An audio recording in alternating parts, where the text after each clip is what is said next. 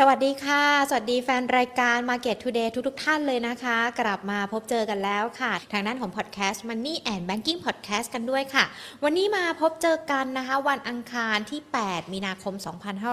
2565 ต้องบอกว่าวันนี้ในเรื่องของการลงทุนทั้งตลาดหุ้นแล้วก็ทองคำรวมไปถึงในเรื่องของทิศทางราคาน้ำมันนั้นวันนี้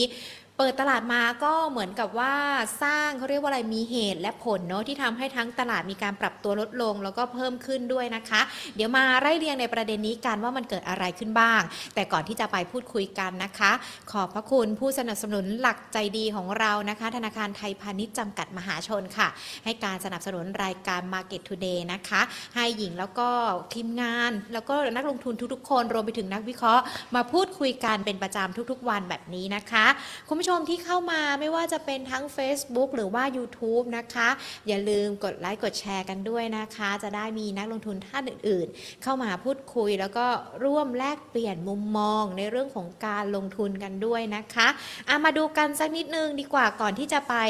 ไล่เรียงปัจจัยต่าง ๆ เนี่ยแน่นอนตอนนี้เราจับตาในเรื่องของสถานการณ์ ความตึงเครียดระหว่างรัสเซียกับยูเครนที่ยังคงมีความร้อนแรง ยืดเยื้อแล้วเราก็ยังไม่รู้ว่าสงครามนี้จะจบเมื่อไหร่นะคะแต่ดูเหมือนว่าในช่วงวันพฤหัสบดีนี้ เขาจะมีการพูดคุยหารือเจรจากันอีกรอบหนึ่งแล้วเนาะโดยมีตุรกีเนี่ยเขาบอกว่าเดี๋ยวเขาจะเป็นคนที่จะอาสาเข้ามาไกล่เกลี่ยให้นะคะ แต่ก็ไม่รู้ว่าท่าทีจะเป็นอย่างไร เพราะว่าในช่วงระหว่างวันนี้ก่อนจะถึงวันพฤหัสก็ยังคงต้องจับตากันด้วยว่ามันจะมีประเด็นอะไรเกิดขึ้นรุนแรงด้วยหรือเปล่า สิ่งที่เขาบอกว่าจะมีการคุยกันเนี่ยทางด้านของรัสเซียเขายื่นข้อเสนอ 4 ข้อด้วยกันนะคะให้กับทางยูเครน เพื่อแลกกับการยุติสงครามนะข้อแรกก็คือยูเครนต้องปฏิบัติการทางทหารต้องยุตินะคะต้องหยุดในเรื่องของการปฏิบัติการทางทหารค่ะยูเครนต้องแก้ไขรัฐธรรมนูญเพื่อให้มีความเป็นกลางมากขึ้น ต้องยอมรับแคว้นไครเมียเป็นของรัสเซีย และอีกหนึ่งข้อก็คือต้องยอมรับสถานะความเป็นรัฐอิสระของเขตปกครอง ทั้งโดเนสก็ลูฮันด้วย แต่ว่าตอนนี้พอทางด้านของรัสเซียเขายื่นข้อเสนอไป ก็ดูเหมือนว่ายูเครนก็รับรู้นะ แต่ว่ายังไม่ได้มีปฏิกิริยาหรือว่ามีการแสดงความคิดเห็นอย่างไร ดังนั้นก็ต้องติดตามกันว่าวันพฤหัสบดีที่จะถึงนี้การเจรจาจะเป็นผลสำเร็จด้วยหรือไม่นะคะ พอแบบนี้มีการวิเคราะห์การพิจารณากันแน่นอนตลาดหุ้นก็ยังคงมีการปรับตัวลดลงไป ส่วนทางกับราคาทองคำกันด้วยนะคะ ราคาทองคำบ้านเราวันนี้ เมื่อวานนี้นักวิเคราะห์เพิ่งบอกเองนะว่า เราอาจจะมีโอกาส เห็นราคาทองคำ31,000 บาท วันนี้มันเก้าเรียกว่าอะไร เข้าใกล้นับถอยหลังและนับถอยหลังราคาทองคำที่จะพีคขึ้นพีคขึ้นทุกๆ วันเลยนะคะ มุมมองจากทางด้านของ YLG เขามีการประเมินในเรื่องของทิศทางราคาทองคำนะ บอกว่าระยะกลางกับระยะยาวยังสดใสอยู่ หากสถานการณ์ความตึงเครียดระหว่างรัสเซียยูเครนยังคงดำเนินต่อไปด้วยนะคะ ราคาทองคำมีโอกาสทดสอบ 2,011 ถึง 2,031 ดอลลาร์นะ เป็นการทดสอบเป็นระดับทดสอบที่สูงที่สุดเป็นประวัติการด้วย ดังนั้นนักลงทุนอาจจะต้องระมัดระวังกันด้วย แล้วก็ระยะสั้นอาจจะมีแรงขายทำกำไรของทองคำออกมา ถ้า พอร์ตของเรามีกำไรแล้วนะคะ เพราะว่ายังคงต้องติดตามสถานการณ์กันด้วย ส่วนราคาทองคำบ้านเรามีโอกาสเห็น 31,000 บาทต่อบาททองคำซึ่งถ้าเรามาดูการการเปลี่ยนแปลงของราคาทองคำณวันนี้เนี่ยวันอังคารที่ 8 มิถุนายน เปลี่ยนแปลงกันไป 5 ครั้งแล้วนะคะ แล้วดูเหมือนว่าราคาทองคำจะเป็นบวกแล้วและที่สำคัญ ทองคำแท่งตอนนี้ขายออก 31,150 บาท รับซื้อ 31,050 บาท ทองรูปพรรณ96.5เปอร์เซ็นต์เนี่ยก็ขายออก 31,650 บาทแล้ว ส่วนรับซื้อก็ 34,486 บาท ได้เห็นละ 31,000 บาทตามที่นักวิเคราะห์คาดการณ์กันไว้แล้วก็ทะลุกันไปแล้วด้วยนะ 31,150 บาท เดี๋ยวต้องดูการทองคำจะเป็นอย่างไรกันบ้าง แน่นอนทองคำมันมาควบคู่กับราคาน้ำมันที่ปรับเพิ่มขึ้นนะคะ และที่สำคัญตอนนี้ใครมีทอง ก็น่าจะยิ้มได้เอาไปขายกันได้ แต่ว่าใครที่จะซื้อกันตอนนี้อาจจะต้องใช้จังหวะระยะเวลากันสักนิดหนึ่งในการดูกันด้วยนะคะ ทองคำขึ้นเอามาดูตลาดหุ้นหน่อย ตลาดหุ้นไทยภาคเช้าเปิดตลาดมาดูเหมือนสัญญาณดีมากเลยนะ ตลาดเป็นสีเขียวบวกขึ้นมาได้ แต่ว่าพอระหว่างวันมีการปรับตัวล้วย่อลงไป ช่วงเช้าเนี่ยทำจุดสูงสุด 1,633.50 จุดนะคะ จุดต่ำสุดก็คือ 1,600.01 จุด เกือบจะหลุด 1,600 กันไปแล้ว ตอนนี้ก็บอกว่า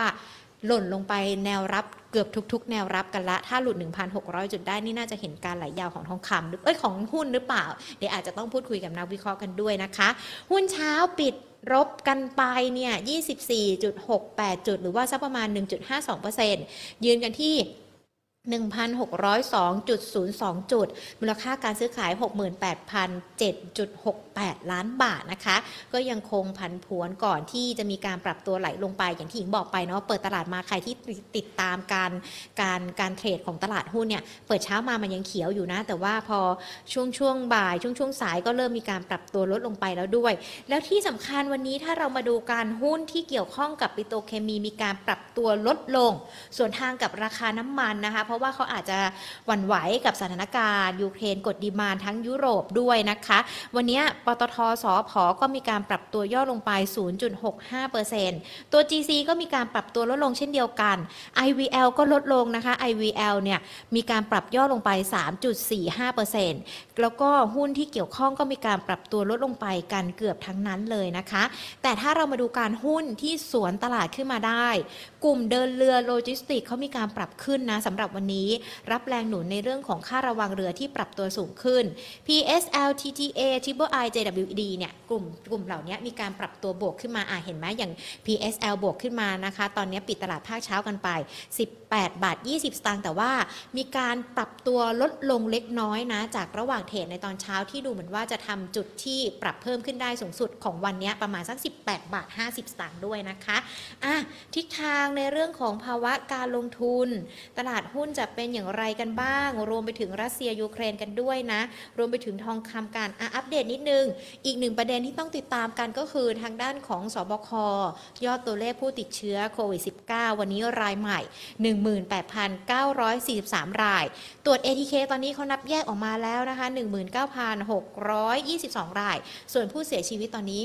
69 รายแล้วนะคะ เรายังคงใช้ชีวิตอยู่บนความระมัดระวัง แล้วก็วันนี้ท่านนายกรัฐมนตรีจะมีการประชุมในเรื่องของ การประเมินสถานการณ์ ราคาพลังงาน ราคาน้ำมัน มาตรการที่จะเข้ามาช่วยเหลือประชาชน แล้วก็สักประมาณสอบ่ายสามท่านรัฐมนตรีว่าการกระทรวงการคลังก็จะมีการแถลงในเรื่องของมาตรการช่วยเหลือประชาชนด้วย ถ้าระหว่างที่พูดคุยกันใน Market Today มีคำแถลงออกมาหรือว่ามีมาตรการอะไรออกมา หญิงก็จะพยายามอัปเดตให้กับทุกๆท่านได้ทราบกันเป็นระยะระยะด้วยนะคะ มาก่อนที่จะพูดคุยกับนักวิเคราะห์สวัสดีทุกๆท่านเลยนะคะที่พูดคุยกันคุณปอมบอกว่าขอหุ้นต่ำสิบที่น่าเก็บอะเดี๋ยวพูดคุยกับนักวิเคราะห์ สวัสดีคุณฮาร์ชอบขายนะคะ คุณประชาบอกว่าสัปดาห์ที่แล้วขาย sector แบงก์ไปแล้ว ตอนนี้จะซื้อกลุ่มโรงพยาบาลได้ไหมเดี๋ยวหญิงถามนักวิเคราะห์ให้นะคะ ส่วนทาง Facebook ของเราใครเข้ามากันแล้วบ้างเอ่ยทักทายกันได้นะ แล้วก็อย่าลืมกดแชร์ใน Facebook กันด้วยนะคะ สวัสดีทุกๆ คนเลยนะคะ ที่เข้ามากันแล้วก็มาติดตามกันผ่านทางด้าน Facebook ของเราคุณธงชัยคุณธนาวุฒิสวัสดีค่ะ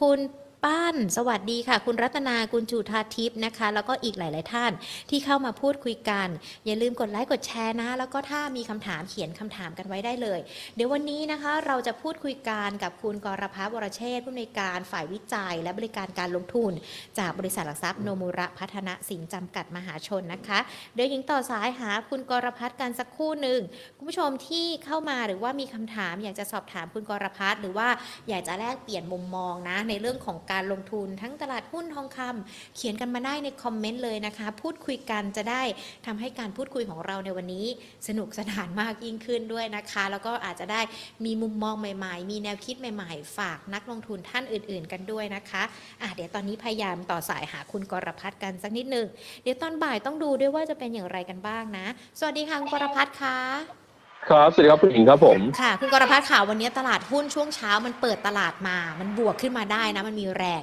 แต่ว่าพอระหว่างช่วงสายๆเนี่ยค่อยๆไหลลงไปไหลลงไป จุดต่ำสุดของช่วงเช้า 1,601 จุดด้วย เราประเมินสถานการณ์แนวรับมันจะหลุด 1,600 จุดไหมคะเออต้องบอกว่าบรรยากาศของการลงทุนเองเนี่ย ก็ยังค่อนข้างผันผวนนะครับ ถามว่า เซ็ตมีโอกาสหลุดพันหกไหมก็ต้องบอกว่าก็มีนะครับ ก็มีโอกาสเหมือนกันนะครับ ซึ่งถ้าเลเวลพันหกเอาไม่อยู่ก็อาจจะถอยไปแถวหนึ่งห้าแปดห้านะครับถึงอืหนึ่มงพันห้าร้อยหกสิบจุดได้เหมือนกันนะครับเพียงแต่ว่าอยากให้นักลงทุนเองดูแบบนี้มากกว่าว่าเซ็ตเนี่ยตอนนี้ลงมาใกล้ๆพันหกแล้ว มันก็เป็นโซนหนึ่งที่ ถ้าเราได้มีการปรับพอร์ตล่วงหน้านะครับ หรือว่าได้ขายหุ้นออกไปนะครับ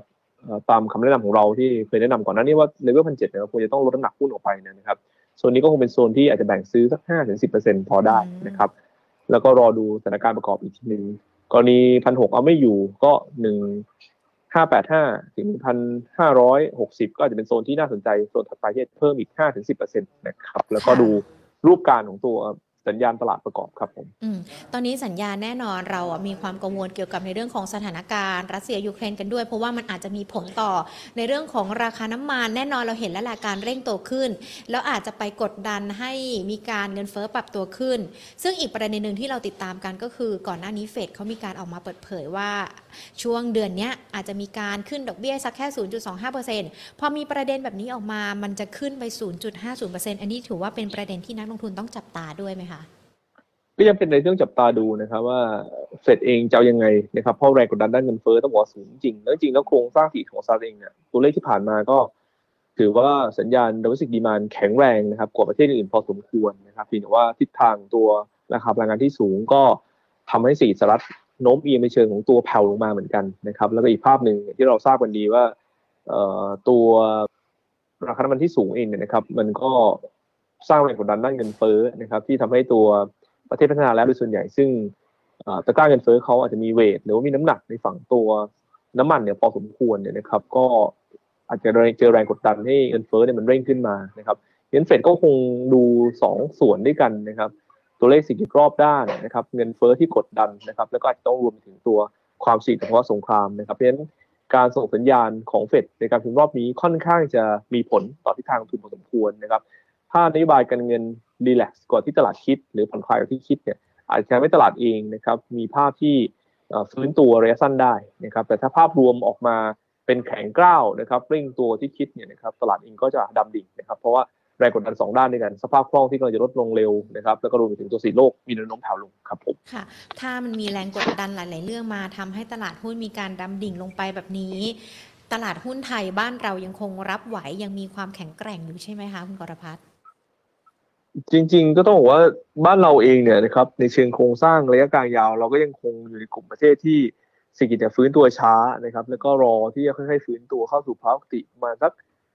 อีกสักปีครึ่งข้างหน้านะครับก็ยังเป็นอะไรที่เราคาดฝังในภาพนั้นอยู่ในภาพที่เป็นแบบนั้นนี่เนี่ยมันก็ทำให้ตัวอัพไซด์ของตลาดระยะกลางระยะยาวบ้านเราเนี่ยยังมีอยู่แหละนะครับเพียงแต่ตอนนี้เองก็ต้องบอกว่าจุดที่ภาพของเศรษฐกิจจะค่อยๆฟื้นตัวต่อเนื่องก็อาจจะสะดุดจากต้นทุนน้ำมันที่เร่งขึ้นนะครับ โครงสร้างตัวดูมิชิเดนสพัทที่อาจจะแย่ลงแผ่วลงบ้างนะครับเช่นเดียวอุตสาหกรรมท่องเที่ยวที่อาจจะไม่ได้ฟื้นเร็วอย่างที่คาดหวังไว้ก่อนหน้านี้นะครับคงเป็นอะไรที่ไม่ตลาดเองก็ยังคงอยู่ในช่วงของการค้นหาฐานนะครับ แต่ว่าข้อดีก็คือ เรายังพอมีความหวังนะครับ ที่ไทยจะกลับตัวหรือฟื้นตัวขึ้นมาเป็นข้อปกตินะครับโดยเฉพาะถ้าเกิดสถานการณ์ราคาน้ำมันดิบเองเนี่ยมันไม่ได้สูงกว่าเรเวลร้อยห้าสิบเหรียญต่อบาร์เรลนะครับยาวนานเกินไป ก็เป็นอะไรที่เราอาจจะพอคาดหวังการฟื้นตัวได้ในช่วงต่อไปครับผม ตอนนี้ถ้าเรามาดูกันบ้านเรานี่จะต้องอาศัยการฟื้นตัวจากปัจจัยอะไรเป็นหลักหรอคะเพราะว่าถ้าพึ่งจากต่างประเทศก็ก็ดูจะไม่ค่อยสดใสแล้วนะ ก็คงต้องลุ้นภายในนะครับ ก็คือในส่วนตัวกิจกรรมทางเศรษฐกิจภายในนะครับ การท่องเที่ยวภายในนะครับ ซึ่งโจทย์ก็ล้อไปกับตัวคุยในทีนนะครับว่าในภาพตัว new normal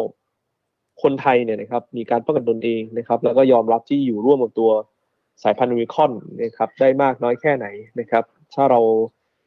มีการควบคุมที่เข้มงวดนะครับ แล้วก็การกลับมาใช้ชีวิตรวมถึงบ้านเราทำให้ตัวเลขโดยรวมมันไม่ได้มากไปกับตรงนี้มาก แล้วมีสัญญาณที่ค่อยๆแผ่วลง อันนี้ก็จะเป็นอะไรที่ทำให้ภาพธุรกิจของบ้านเราก็ยังคงมีโอกาส แล้วก็มีโอกาสที่จะค่อยฟื้นตัวนะครับเป็นลำดับเป็นขั้นไป ส่วนประเด็นต่อไปก็ต้องบอกว่าก็ต้องหวังพึ่งเม็ดเงินจากภาครัฐนั่นแหละนะครับเป็นเรื่องตัวการเป็นผู้นำในการขับเคลื่อนเศรษฐกิจนะครับทีนี้ก็ต้องไปดูนิดนึงว่า ในส่วนตัวสถานการคลังเองเนี่ยนะครับมีกระสุนนะครับมีแผนการลงทุนที่มากน้อยเพียงใดนะครับถ้ารัฐบาลมีเสรีภาพกับเคลื่อนเศรษฐกิจได้นะครับหรือว่ามีประเด็นอะไรใหม่ๆเข้ามา ก็อาจจะเป็นอะไรที่ทำให้ตัวตลาดเองกลับมา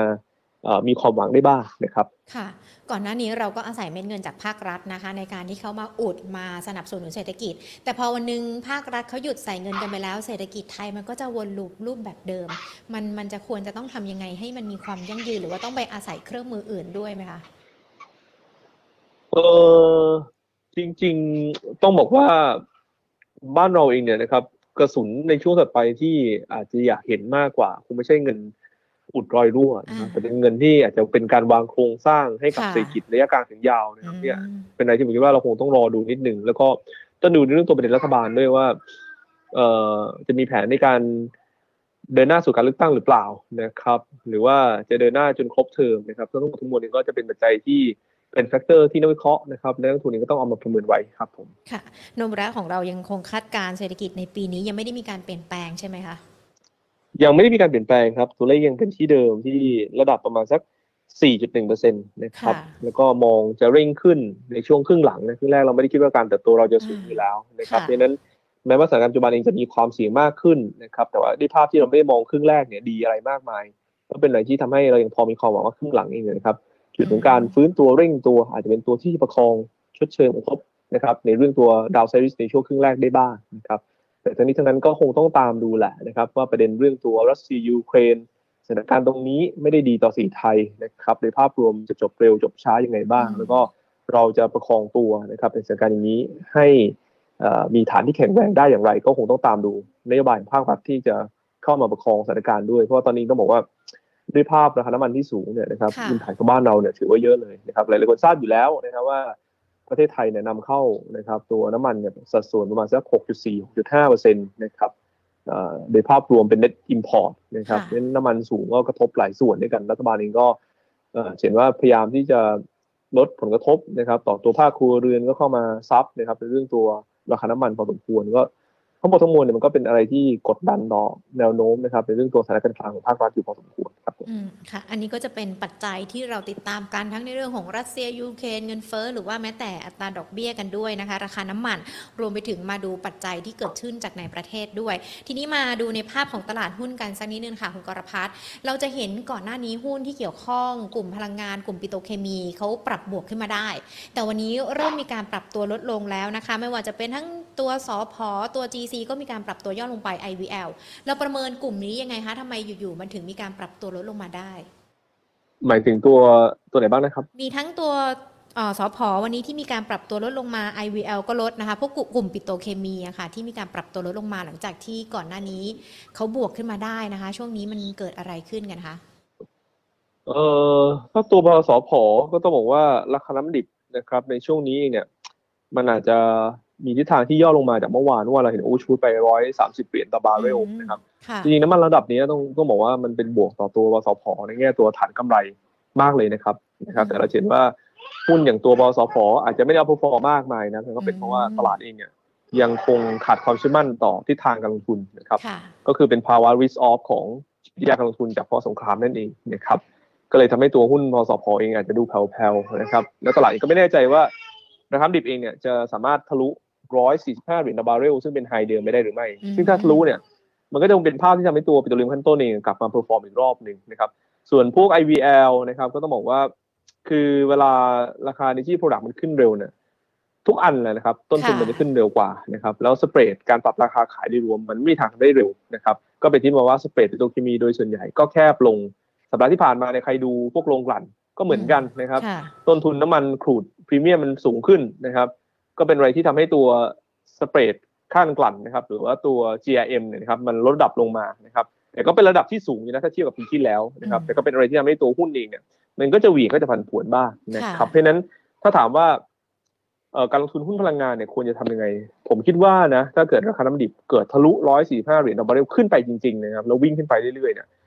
หุ้นปิโตรเลียมขั้นต้นจะ perform เลยนะครับอืมตลาดจะเริ่ม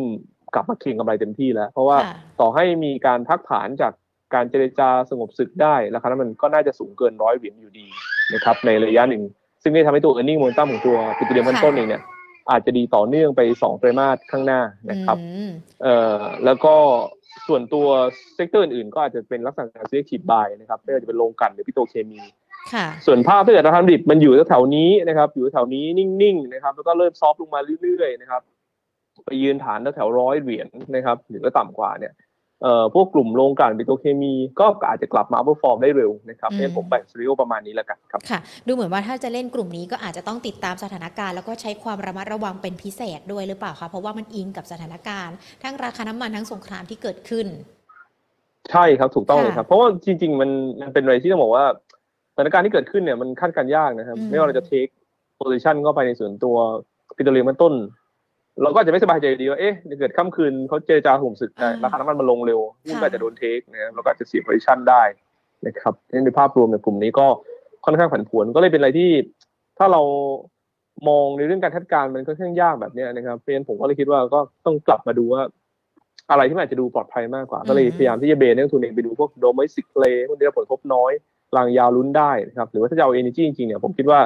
เอ่อกลุ่มขั้นกลางขั้นปลายนั่นแหละนะครับ ยิ่งราคาย่อลงมาก็อาจจะเป็นโอกาสในการที่เราจะเข้าลงทุนนะครับผมค่ะ ถ้ามองในช่วงนี้ที่เป็น top pick สำหรับนักลงทุน ถ้าตัดในตัวพวกขั้นกลางขั้นปลายเกี่ยวกับปิโตรเคมีออกไป มันยังมีตัวไหนที่นักลงทุนเข้าไปได้ไหมคะอาจจะเป็นหุ้นที่ safe โอ้ safe ปลอดภัยสำหรับนักลงทุนด้วยครับต้องบอกว่าจริงๆ ผมก็พยายามคัดเลือกหุ้น top pick รายเดือนนะครับค่ะหลาย factor หลายปัจจัยแล้วก็พยายามวางจุดในการซื้อที่มันได้เปรียบเชิงต้นทุนด้วยนะครับเพราะเนื่องจากมองว่าตลาดผันผวน เอ่อหุ้นที่เป็นพวก laggard play ที่ตอนนี้ perform ใช้ได้หน่อยก็จะมีพวกติดล้อนะครับค่ะตัวแมคโครนะครับอันนี้ก็ถือว่าค่อนข้างน่าสนใจแล้วสั้นๆเองก็พวกโรงพยาบาลอย่าง BDMS นะครับ ส่วนบางตัวเองเนี่ยเป็นหุ้นโกลด์เป็นหุ้นเมกะเทรนก็ต้องบอกว่าเอ่อตลาดมันเหวี่ยงเยอะนะครับอืมมันก็เป็นช่วงที่หุ้นอาจจะ underperform มาระยะสั้นอย่างเจมาเจมที GPSC ก็เป็นอะไรที่ผมคิดว่ากลางยาวก็น่าสนใจนะครับดูมาถึงตัวบางจาก power ด้วยนะครับ ส่วนหุ้นไทยโกลด์เองก็ต้องบอกว่ามีตัวหนึ่งที่ผมคิดว่าก็น่าสนใจนะสำหรับภาพระยะกลางระยะยาวที่ e a r n i n g ธุรกิจมันจะเป็นการที่เติบโตจากฐานรีคอวิ่งที่ดีขึ้นเรื่อยๆ แต่ว่าบรรยากาศตลาดอาจจะไม่เอื้อต่อหุ้นไฮโกรดตอนนี้อย่างตัว BA ก็เป็นอะไรที่ผมคิดว่ารอดูจังหวะแล้วกันอืมนะครับผมค่ะ ติดล้อวันนี้เด้งขึ้นมา 3%แล้วนะคะคุณกรพัฒน์ยังยังได้ครับอยู่ใช่ไหมคะสำหรับนักลงทุนครับติดต่อจริงๆเป็นเป็นหุ้นที่ที่ค่อนข้างจะเข้าแกลบเรื่องหนึ่งในเรื่องตัวภาวะการปัจจุบันที่เป็นหุ้น underperform ปีที่แล้วนะครับ แล้วแลกการ์ดแล้วก็กลายเป็นว่าในเชิงทางเลือกของธุรกิจ consumer finance เนี่ยเขามีโครงสร้างที่ดีที่สุดด้วยในสถานการณ์ปัจจุบันนะครับทั้งในเรื่องตัวสินเชื่อที่เติบโตดีกว่ากลุ่มนะครับทั้งในฝั่งของตัวเอ่อ NPL ที่ improve ขึ้นนะครับค่ะลดลงมาในช่วงไตรมาสสี่นะครับ coverage ratio ที่สูงนะครับเอ่อแล้วก็ strategy ในการเติบโตเองเนี่ยนะครับมันมีหลาย segment ที่จะเติบโตได้นะครับอืมทั้งในส่วนตัวธุรกิจจำนำทะเบียนดั้งเดิมนะครับแพลตฟอร์ม ออนไลน์เทคโนโลยีที่เขาเอามาใช้ประกอบนะครับ รวมไปถึงตัวเอ่อฝั่งประกันวินาศภัยก็มีสัญญาณที่ดีขึ้นนะครับค่ะแล้วก็รวมไปถึงตัวพวกการ์ดของเขานะครับ ก็ยังคงเป็นอะไรที่มี segment ที่ดี แล้วการเติบโตของติดล้อเนี่ยมันไม่ใช่แค่ในประเทศไทยนะครับ มันเป็นช่วงที่มีการเติบโตที่ดีนะครับ ใน Southeast Asia นะครับเป็นหุ้นแบบเนี้ยระยะการระยะยาวเนี่ยนะครับ มันอยู่ที่การ set up เท่านั้นเองนะครับค่ะ set up เสร็จผมคิดว่าก็ จะมีภาพที่ดีขึ้นนะหลายคนอาจจะผิดหวังจากปีที่แล้วแต่ปีนี้ผมว่าติดล้อน่าจะดีขึ้นนะลองจับตาดูแล้วกันครับค่ะอะยิงขอหยิบยกคำถามที่คุณผู้ชมสอบถามมากันแล้วนะคะคุณกรพัฒน์เพราะว่าตอนนี้มีสักประมาณ 6-7 ตัวสำหรับที่นักลงทุนสอบถามมา อย่างคุณปอมสอบถามตัว BCPG ที่เมื่อสักครู่นี้ คุณกรพัฒน์แนะนำกันไป ราคานี้รับได้ไหมคะตอนนี้สำหรับ BCPG จริงๆจริงๆ BCPG นี่น่าสนใจมากนะครับหลายคนค่ะอาจจะเข้าใจผิดนะว่าเอ๊ะ ราคาน้ำมันขึ้น ราคาแก๊สขึ้น BCPG ได้รับผลกระทบนะครับแต่ BCPG เองเนี่ยนะครับโรงไฟฟ้าไม่ใช่เป็นแก๊สเบสนะครับเป็น green energy นะครับงั้นในภาพรวมไม่ได้เหมือนเอ่อ GPSC นะครับ ซึ่งมีสัดส่วนประมาณสัก18 18 19เปอร์เซ็นต์นะครับค่ะหรือว่า B กริมซึ่งมีสัดส่วนประมาณ25เปอร์เซ็นต์นะครับ หรือ Gulf Energy ซึ่งมีสัดส่วนประมาณสัก14เปอร์เซ็นต์นะครับอืมคือ BCPG ไม่เกี่ยวกับเรื่องต้นทุนแก๊สนะครับ แต่ว่า หุ้นโรงไฟฟ้ามันลงนะครับอืมมันก็จะเป็น relative นะครับก็ทำให้ค่ะหุ้นนี้มันเบี่ยงลงมานะครับ จริงๆ แล้วเดี๋ยวตลาดพอเข้าใจ structure มากขึ้นหุ้นก็จะกลับขึ้นมานะครับผมยังคิดว่าปีนี้ BCPG เป็นหุ้น valuation ถูกเป็น value play ที่น่าสนใจนะครับ ก็เน้นตั้งรับได้ครับผมอืมแฟร์อยู่ที่ 19 บาท60ครับผมตอนนี้ 11บาท50 ก็รับได้นะคะ มีครับคุณผู้ผมชมสอบถามมานะคะ คุณเอ็นกายสอบถามกลุ่มธนาคารตัว SCB มองยังไงคะ ครับ SCB นะครับก็ กลุ่มธนาคารตอนนี้โอ้โหลงเยอะเลยเพราะว่าเอ่อภาพของตัวก่อนหนานี้อะไรขับเคลื่อนคือ capital inflow นะครับเงินต่างชาติไหลเข้า ตอนนี้เป็นจุดที่เงินต่างชาติเริ่มไหลออกจาก risk อืม off ในเรื่องตัวความเสี่ยงนี่แหละนะครับ ก็ทำให้หุ้นที่เป็นเป้าของตัวต่างชาติเองก็อาจจะมีการถูกฟิล์มถูกลดน้ำหนักกันออกมานะครับค่ะเอ่อจริงๆ ถามว่ากลางยาว SCB ยังดีไหมยังดีนะครับยังดีนะครับแผนของการอ่า transform ยังเป็นอะไรที่ทำให้หุ้นเองเนี่ยน่าสนใจอยู่ แต่ระยะสั้นเองต้องยอมรับครับว่าเอ่อ รอบนี้นะครับ ก็เป็นรอบที่เป็นขาพักนะครับ รอบใหญ่รอบหนึ่งต้องบอกว่าลงลึกมากเลยนะครับ ก็อาจจะมาสร้างฐานบริเวณแนวรับร้อยเจ็ดนะครับ แล้วก็บริเวณขออภัยนับร้อยเจ็ดจุดห้านะครับ แล้วก็บริเวณหนึ่งร้อยสองบาทก่อนนะครับ ถ้าถ้าถ้าตลาดลึกมากครับผมค่ะ ตัว EPG ราคาคุณเกียรติศักดิ์สอบถามราคานี้น่าสนใจไหมคะสำหรับตัวนี้ ครับ EPG ก็ น้ำมันสูงนะครับ กระทบต้นทุนนะครับ ตรงๆเลยนะครับ เพราะฉะนั้นก็จะเป็นอยู่ในหมวดที่ต้นทุนกระทบภาคการผลิตของเขานะครับอืมเพราะฉะนั้นหุ้นเองก็คงต้องรอสัญญาณราคาน้ำมัน soft หน่อยหรือว่าเอ่อหุ้นมี discount มากกว่านี้นะครับในแง่ตัว pattern เองก็เอ่อ8บาท40ถึง8บาทนะเป็นกรอบที่อาจจะลงไปแถวนั้นได้นะครับผมค่ะ มีคุณผู้ชมสอบถามมาคุณพัชมัดสอนนะคะ สอบถามตัว PJW ค่ะ ปัญจวัฒนาพลาสติก ทุนเขา4บาท94 สตางค์ตอนนี้ ถ้าหุ้นก็คือราคาอยู่ที่4บาท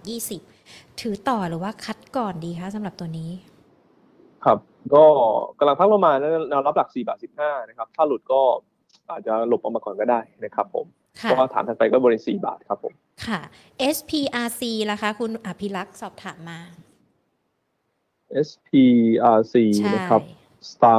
Star Petroleum นะครับ ก็ค่ะเอ่อ มีปัญหาเรื่องตัวเอ่อการรั่วไหลนะของตัวน้ำมันนะครับอันนี้ก็เป็นผลกระทบเชิงลบของเขาแล้วก็ในเรื่องตัวแนวโน้มข้างกลั่นเองก็ยังอยู่ในจุดที่เอ่อเป็นบทธุรกิจลงกันแหละแต่ว่าถ้าถามว่าเขาโดดเด่นเท่าตัวอื่นไหมตอนนี้อาจจะสู้พวกบางจากนะครับ พวกไทยออยล์หรือเอสโซไม่ได้นะครับ ครับผม ค่ะ มีอีกหลายตัวเลยนะคะ ที่สอบถามมาสำหรับหุ้นที่นักลงทุนอยากสอบถาม คุณ SA สอบถามบ้านปูมันยังไปได้อีกไหมคะ บ้านปูช่วงช่วงอาทิตย์นี้ก็มีบทบาทในการปรับขึ้นปรับลงเหมือนกันนะคะคุณกรพัฒน์ครับผม บ้านปูก็เอ่อเริ่มปรับนะครับ ก็แนวรับ 11 บาท 70 ถึง 10 บาทเออ11 บาทนะครับผมก็เป็น 2 แนวรับก่อนครับผม ค่ะอ่ากราฟน่าเก็บอยู่ไหมคะตอนนี้ ก็เป็นจริงๆน่าเก็บนะครับคือถ้าเกิดตลาดกลับเนี่ยกราฟยังไงก็ตามก็จะเป็นตัวที่กลับตัวนะครับเข้ามาช่วยประคองตลาดอยู่แล้วแนวรับ 45 ถึง 43 บาทน่าสนใจครับผม ค่ะ คุณลูกผู้ชายไม่กินเส้นเล็กสอบถามตัวทาคุนิมาค่ะ ครับผม ได้ไหมคะตัวนี้น่าสนใจไหมแต่คนนี้เพิ่งหลุดนะครับ หลุดเส้นค่าเฉลี่ยหลักบริเวณ บริเวณ 1.4 นะครับ ก็ต้องบอกว่าตรงนี้ก็ เอ่อเป็นภาพลบนะครับ เป็นภาพลบที่เกิดขึ้นก็คงรอก่อนนะครับ ราคาแพทเทิร์นเองก็จะมีฐานถัดไปที่บริเวณเอ่อบาท 28 กับบาท 20 ก่อนครับผม ค่ะ WHA ราคาคุณสุนทรียาบอกว่าช่วงนี้ WHA น่าเก็บไหมคะ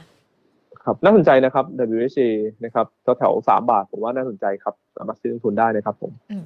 คุณพีรพงศ์สอบถามว่าเนี่ยเราพูดคุยกันเกี่ยวกับภาพรวมของการลงทุนในตลาด เราก็จะมองแนวรับถัดไป เพราะว่าในช่วงนี้มันอาจจะเห็นในเรื่องของวิกฤตการณ์ที่เกิดขึ้นแล้วเซ็ตเปิดภาคบ่ายลงมาดูเหมือนว่าจะมีการปรับตัวลดลงไป ปรับต่อกันไปอีก 30 จุดแล้วนะคะ เรามองโอกาสมันจะมีโอกาสฟื้นหรือว่าอัพไซด์ได้ไหมคะ ก่อนหน้านี้เราจะเห็นตลาดมันไป 1,700 จุดด้วยนะคุณกรพัฒน์มันมีโอกาสที่เซ็ตดัชนีสิ้นปี เรายังคงคาดหวังไว้เดิมไหมคะครับระดับจริงๆในดัชนีขอเราในแง่สัญญาณเทคนิคอะมันมันเป็นลบนะพอหลุดอืมหนึ่งพันหกร้อยหกสิบหกนะครับ ลงมานะครับเป็นภาพลบของตลาดที่หลายคนคาดหวังอยากจะเห็นวิ่งไปพันเจ็ดร้อยไปปลายถึงพันแปดนะครับ ตอนเนี้ยมันเป็นขาที่ปรับลงมาก่อนแล้วนะครับแต่ถามว่ามันมีโอกาสกลับไปพันเจ็ดไหมก็ยังมีนะครับอืมแต่ชนีเป้าหมายปลายปีเราที่พันเจ็ดร้อยห้าสิบเรายังคงวางไว้ที่เดิมนะครับอืมแล้วก็เอ่อผมก็จริงๆยังคนเป็น เอ่อเป็นในฝั่งที่คิดอยู่แล้วนะครับว่า ตลาดช่วงครึ่งแรกอาจจะไม่ได้ค่อยได้ดีมาก ก็จะเหวี่ยงผันผวนเยอะ แต่ช่วงที่ดีนะคิดว่าพอพ้นนะครับไตรมาสสองไปตลาดจะดีขึ้นเรื่อยๆนะครับผมคิดว่าจุดของความผันผวนตลาดเองมากที่สุดเนี่ยคือเดือนมีนาคมนี้แหละอืมนะครับและหลังจากนั้นเองเนี่ยตลาดจะค่อยๆสร้างฐานนะครับ แล้วก็จะค่อยกระเตื้องขึ้นเป็นลำดับ แล้วก็ใช้เวลาจนถึงปลายปี กลับไปโซนระดับพันเจ็ดถึงพันเจ็ดร้อยห้าสิบได้ครับผอืมมค่ะพวกกำไรของบริษัทจดทะเบียนล่ะคะ เรายังมองบวกอยู่หรือเปล่าคะ เพราะว่าพอทิศทางราคาน้ำมันหรือว่าแม้แต่สถานการณ์ที่เกิดขึ้นมันอาจจะทำให้ต้นทุนของเขาเพิ่มมากขึ้นด้วยนะคะ เราเรามองภาพเปลี่ยนไปหรือว่ายังคงคงไว้เหมือนเดิมควบคู่ไปกับในเรื่องของดัชนีของเซ็ตเหรอคะครับก็ยังคงมองภาพเดิมว่ากำไรตลาดปีนี้ยังโตได้ครับอืม13เปอร์เซ็นต์หรือ 14เปอร์เซ็นต์โดยโดยประมาณนะครับ แต่ว่าค่ะทั้งนี้ทั้งนั้นก็ต้องดูสถานการณ์รัสเซียยูเครนประกอบนิดนึงว่า มันสร้างความเสี่ยงต่อเศรษฐกิจไทยมากน้อยแค่ไหนนะครับแต่ตอนนี้เองก็ต้องบอกว่าเอ่อภาพระยะกลางระยะปลายยังยังดีอยู่นะครับอืมของของบ้านค่ะเราที่น่าจะมีโอกาสลุ้นฟื้นตัวได้นะครับแต่ตอนนี้ก็ต้องยอมรับครับว่าความเสี่ยงเยอะนะครับ แล้วก็เราก็เป็นค่ายที่มองการถือครองน้ำหนักหุ้นน้อยลงมาต่อเนื่องอยู่แล้วนะก่อนหน้านี้นะครับว่าพอร์ตหุ้น 60%เนี่ยเหมาะสมแถวๆพันเจ็ดนะครับ ตรงนี้ผมคิดว่าหลายๆคนก็จะมีเงินนะครับที่เอามาเริ่มมองเป็นโอกาสได้ โดยเฉพาะปัจจุบันที่เราคุยกันเนี่ยเซ็ตหลุดแล้วนะพันหกค่ะ นะครับค่ะสุดแล้วก็อย่างที่ผมได้เรียนไปว่า เราก็อาจจะเห็นนะครับเลเวลสักหนึ่งพันห้าร้อยแปดสิบห้าถึงหนึ่งพันห้าร้อยหกสิบนะครับค่ะซึ่งล่าสุดก็ลงไปโลที่หนึ่งห้าแปดแปดครับผมค่ะ คุณวชิระสอบถามเราแนะนำตัวติดล้อไปเข้าไปลงทุนได้แล้วสวัสด์ยังเข้าไปได้ไหมคะสำหรับตอนนี้ ครับคือเวลาตอนเนี้ยนะครับ เวลาเลือกต้องเลือกตัวที่เอ่อเป็น the best ของกลุ่มก่อนนะครับอืมเพราะตลาดยังผันผวนอยู่ แล้วพอตลาดมันเริ่มนิ่งนะครับ เราให้กลับมามองอะสวัสด สวัสดค่ะถามว่าตรงเนี้ยเรา rating buy ไม่ buy นะครับแฟร์เราอยู่ 74 บาท 75 บาทโดยประมาณนะครับก็มีอัพไซด์ตรงนี้เยอะเหมือนกันนะครับเพียงแต่ตอนนี้เองตลาดมันเหวี่ยงผันผวน เพราะฉะนั้นด้วยเม็ดเงินของตลาดตอนเนี้ยมันจะ selective จะจำกัดหุ้นที่อาจจะดูมีโครงสร้าง business ที่แข็งแรงกว่า ก็จะมีโอกาส upperform กว่านะครับอืมคำว่า upperform กว่าคือถ้าลงก็อาจจะลงน้อยกว่านะครับค่ะเวลากลับตัวจะฟื้นตัวได้เร็วกว่าครับผมค่ะ คุณธนวุฒิสอบถามว่าพอจะมีหุ้นกลุ่มไอทีแนะนำที่น่าสนใจไหมคะ ผมผมแนะนำ advance อะถือว่าเป็น IT ได้ไหมครับ เป็น ICT ได้ไหมนะครับผมอยู่ในเออตัวที่เกี่ยวข้องกันค่ะใช่เพราะผมคือมอง mobile operator เด่นเนี่ยนะครับส่วนถ้าเกิดมองเป็นพวกเอ่อดิจิตอลเทคโนโลยี tech consult ก็ BE8 ก็ถือว่าน่าสนใจนะครับอืมเพียงแต่ว่าตอนนี้มันบรรยากาศมันไม่โอเคอะนะครับ ก็ต้องยอมรับว่าหุ้น high growth ก็อาจจะมีความเสี่ยงเสี่ยง ต่อแรงขายแรงกดดันเข้ามาบ้างครับผมค่ะ คุณกรพัฒน์คะวันนี้ถ้าเราติดตามข่าวการเราจะเห็นอีกหนึ่งบริษัทที่เขาปิดกิจการ แล้วก็เรารู้จักกันดีด้วยก็คือ AW A อ่า A A A and W ที่เขามีการขายของกันด้วย แล้วมันก็จะมีหุ้นที่เกี่ยวข้องก็คือตัวโกคอนเรามองตัวนี้ธุรกิจของเขามันจะเป็นยังไงกันบ้างคะ global consumer เพราะว่าล่าสุดเขาก็ออกมาบอกว่า ที่เขาต้องหยุดขายของเนี่ยเพราะว่าเขาขาดทุนกันมา ครับอืมเออก็ จริงๆก็คงกระทบนะครับ ในเชิงธุรกิจในการปิดธุรกิจก็หมายความว่าภาพของตัวธุรกิจทำต่อไปแล้วมันอาจจะแข่งขันยากนะครับ หรือว่ารายได้มันไม่เข้าเป้านะครับ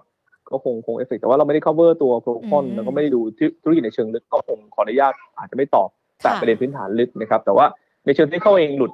0.96 ก็ถือว่าเป็นภาพ negative ระยะสั้นที่เกิดขึ้นครับผมค่ะ คือตอนนี้เราอาจจะเห็นภาพในเรื่องของหลากหลายธุรกิจเขามาจับไม้จับมือกันเพื่อเสริมให้มันมีความแข็งแกร่งมากยิ่งขึ้น แต่บางหลากหลายธุรกิจก็อาจจะต้องปิดกันไป เพราะว่าได้รับผลกระทบขาดทุนกันด้วย ถ้ามองภาพแบบนี้เอง คุณกรพัฒน์อยากจะแนะนำนักลงทุนยังไงดีคะหลังจากที่เราต้องเจอปัจจัยเสี่ยงหลายหลากหลายรอบด้านแล้ว แต่ว่าปัจจัยที่เกิดจากตัวบริษัทจดทะเบียนเอง นักลงทุนก็ต้องให้ความสำคัญด้วยอะค่ะ ครับคือถ้าเกิดโครงสร้างของธุรกิจที่ไป JV ไปจอยไปร่วมมือกับธุรกิจที่ทำไปแล้ว มันมีโน้มแย่ลงนะครับเราก็ต้องมองเป็นธุรกิจที่อาจจะต้องดีเวลูออกไปออกออกไปก่อนนะครับ อืมแต่บางช่วงบางตอนเองเนี่ยการดีเวลูไปก็อาจจะช่วยธุรกิจในอนาคตได้เหมือนกันนะครับ ก็คือรู้ตัวเร็วนะครับ แล้วก็เก็บแคชหรือว่ากระแสเงินสดไว้เพื่อลงทุนธุรกิจอื่นๆแต่ถ้าบริษัทเองเนี่ยลงทุนไปเต็มตัวแล้วมันเสียหายนะครับ แล้ว แคชไม่พอ อันนี้ก็ต้องเราก็ต้องคิดอีกภาพหนึ่งว่าโอกาสในการฟื้นเศรษฐกิจก็จะเสียนะครับ หรือว่าใช้ระยะเวลานะครับ กลับกันถ้าเกิดใครไป JV จอยกับตัวบางธุรกิจที่มีความแข็งแรงในเชิงโครงสร้าง เออนี่มัน top up ได้หรือว่าเห็นโอกาสในการเติบโตเยอะหุ้นลักษณะเนี้ยถ้าย่อลงมาก็เป็นโอกาสในการเข้าซื้อครับผมค่ะ ได้เลยค่ะ คุณกรพัฒน์ค่ะ วันนี้ขอบพระคุณมาก ๆ เลยนะคะ พูดคุยกับ Market Today เดี๋ยวโอกาสหน้าเราพูดคุยกันใหม่นะคะ ครับ สวัสดีครับค่ะสวัสดีค่ะอะมาดูกันสักนิดนึงดีกว่า ตอนนี้ตลาดหุ้นเป็นอย่างไรกันบ้างแล้ว หลังจากที่เปิดภาคบ่ายเนี่ย ปรับตัวร่วงลงต่อนะ เป็น 30 จุดกันแล้วด้วยนะคะสำหรับตลาดหุ้นไทย ซึ่งก็มีความคิดเห็นจากทางด้านของผู้จัดการตลาดหลักทรัพย์แห่งประเทศไทยเขาออกมาบอกด้วยนะ บอกว่าตอนนี้ยังไม่จำเป็นต้องมีมาตรการอะไรพิเศษดูแลตลาดหุ้น เพราะว่ามองว่าตลาดหุ้นบ้านเรายังคงผันผวนน้อยกว่าตลาดหุ้นต่างประเทศ ตอนนี้1,592.46 จุด ก็คือหลุดแนวรับที่เมื่อสักครู่นี้คุณกรพัฒน์บอกกันไปแล้วนะคะว่าถ้าหลุด 1,600 จุดเนี่ยมันก็จะไปต่อ แต่ตอนนี้ต้องดูว่าที่เท่าไหร่ ซึ่งคุณกรพัฒน์ก็มองกรอบกันไว้นะ 1,585 ถึง 1,560 จุด แต่ไม่ได้หมายความว่าตลาดจะไม่น่าสนใจนะคะ ในช่วงจังหวะที่ตลาดปรับตัวลดลงยังมีโอกาสที่นักลงทุนจะเข้าไปซื้อได้ แต่ว่าอาจจะต้องแบ่งไม้ซื้อกันสักนิดหนึ่งใครที่ซื้อหุ้นที่เกี่ยวข้องกับปิโตรเคมี หรือว่าพลังงานอาจจะต้องอาศัยจังหวะระยะเวลา ดูสถานการณ์รัสเซียยูเครนให้มันเกาะติดเลยแล้วกันเกี่ยวกับสถานการณ์นี้สำหรับนักลงทุนที่จะเข้าไปลงทุน แล้วก็เก็งกำไรในหุ้นกลุ่มนี้ แต่ว่าก็ยังมีทั้ง domestic pay ที่เข้าไปลงทุนได้ แล้วก็มีหลากหลายตัวเลยนะคะ ที่คุณกรพัฒน์แนะนำกันไป นักลงทุนอาจจะต้องจับจังหวะกันด้วย อันนี้ก็ถือว่าเป็นภาพรวมนะที่คุณกรพัฒน์แนะนำกันมา ตลาดหุ้นไทยทางด้านของโนมุระก็ยังคงมองสิ้นปี 1,750 จุด ก็ต้องใช้แรงขับเคลื่อนอนภายในประเทศเป็นหลักก็คือในส่วนของเม็ดเงินลงทุน จากภาครัฐที่จะเข้ามาสร้างโอกาสนะหรือว่าแม้แต่การลงทุนในโครงสร้างพื้นฐานต่างๆ เพื่อที่จะทำให้ทั้งเศรษฐกิจไทย รวมไปถึงในเรื่องของตลาดหุ้นไทยแข็งแกร่งกันได้ ส่วนสถานการณ์ที่เกิดขึ้นอาจจะเป็นปัจจัยเสี่ยงในช่วงเดือนมีนาคมนี่แหละค่ะที่คุณกรพัฒน์มองว่าน่าจะเป็นจุดพีคของปัจจัยเสี่ยง แล้วก็น่าจะไม่มีผลต่อกำไรของบริษัทจดทะเบียนของบ้านเรากันด้วยนะ มาดูมุมมองกันสักนิดนึงว่าทำไมทางด้านของผู้จัดการตลาดหลักทรัพย์แห่งประเทศไทย ถึงบอกว่าตอนนี้จะยังไม่จำเป็นนะคะ ต้องมีมาตรการกระตุ้น หรือว่ามาตรการอะไรที่เข้ามาดูแลเป็นพิเศษสำหรับตลาดหุ้นไทยนะคะ ซึ่งทางด้านของคุณภากรปิตาทวัชชัย กรรมการและผู้จัดการตลาดหลักทรัพย์แห่งประเทศไทยก็บอกว่า ตอนนี้ ตลาดหลักทรัพย์แห่งประเทศไทยเขาก็ติดตามสถานการณ์รัสเซียยูเครนที่เกิดขึ้นกันด้วยนะคะ แล้วก็มีการรายงานสถานการณ์ต่างๆ ต่อกรตกันด้วยนะคะ อย่างต่อเนื่องเลย แต่ว่ามองว่ายังไม่จำเป็นต้องมีมาตรการอะไรใหม่ ๆ ออกมาเพิ่มเติม แต่จะมีการติดตามสถานการณ์อย่างใกล้ชิดนะคะ แล้วก็มองว่าตลาดหลักทรัพย์บ้านเราเนี่ยยังถือว่ามีความผันผวนน้อยมาก ๆ เมื่อเทียบกับตลาดหุ้นในภูมิภาค หรือว่าตลาดหุ้นอื่น ๆ และที่สำคัญนักลงทุนต่างชาติเขายังคงมองด้วยนะคะว่า ตลาดหุ้นไทยถือว่าเป็น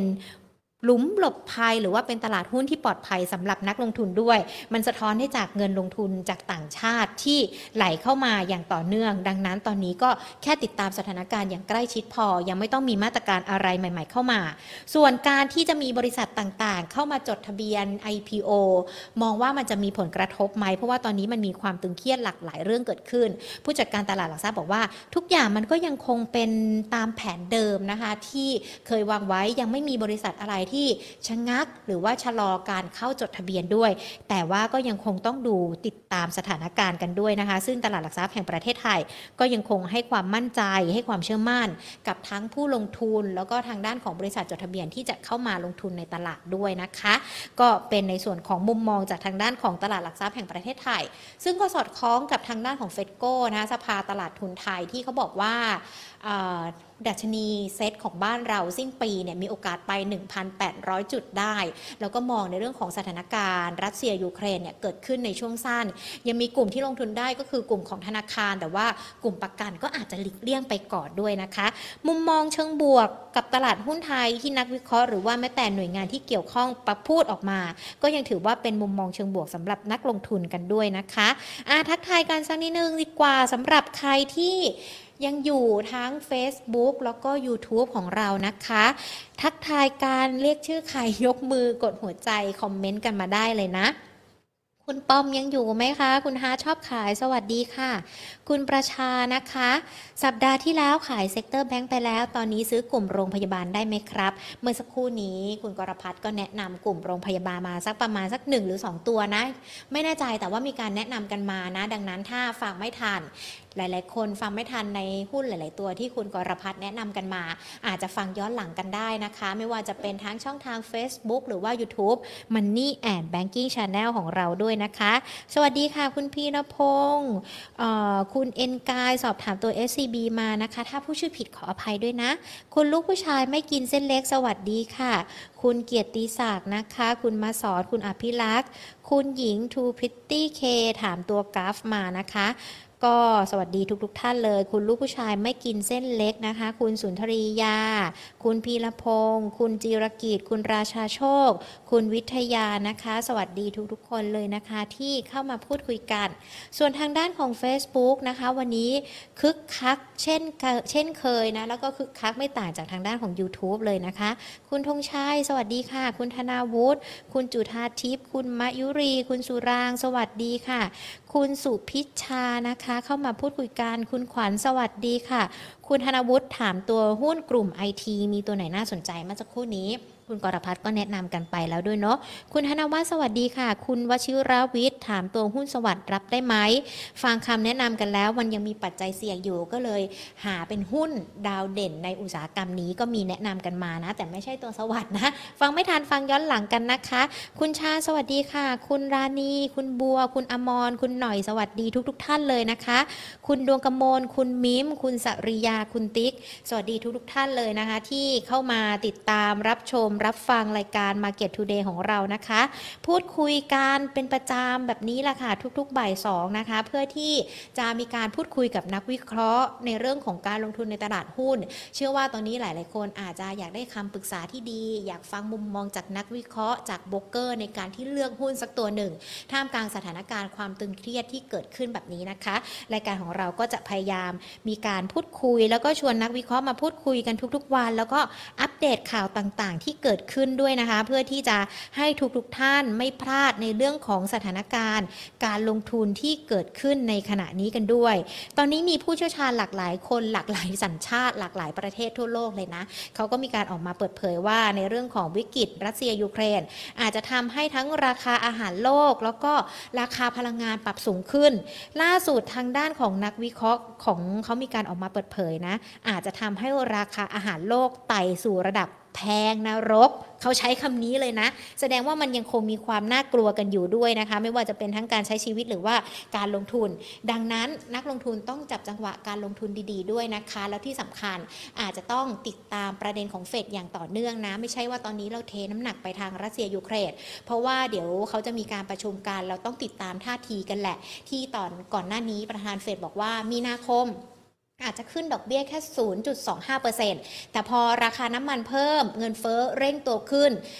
0.25%จะขึ้นไหวไหม หรือว่าอาจจะต้องขึ้นมากกว่านั้น อันนี้เป็นอีกหนึ่งประเด็นที่ต้องติดตามกัน ซึ่งเขาก็น่าจะมีการประชุมกันในช่วงวันที่ 12-13 มีนาคม น่าจะมีหลากหลายประเด็นเลยที่นักลงทุนยังคงต้องติดตามกันด้วยนะคะ ยังไงก็แล้วแต่ค่ะการลงทุนก็ยังต้องลงทุนเพื่อสร้างโอกาสสร้างผลตอบแทน แต่ต้องติดตามปัจจัยเสี่ยงกันด้วยนะคะ ดังนั้นมาติดตาม Market Today ของเราเป็นประจำทุกทุกวันเลยนะคะ บ่ายสองกลับมาพบเจอกันแบบนี้แหละค่ะ วันนี้ลากันไปก่อนนะคะ สวัสดีค่ะ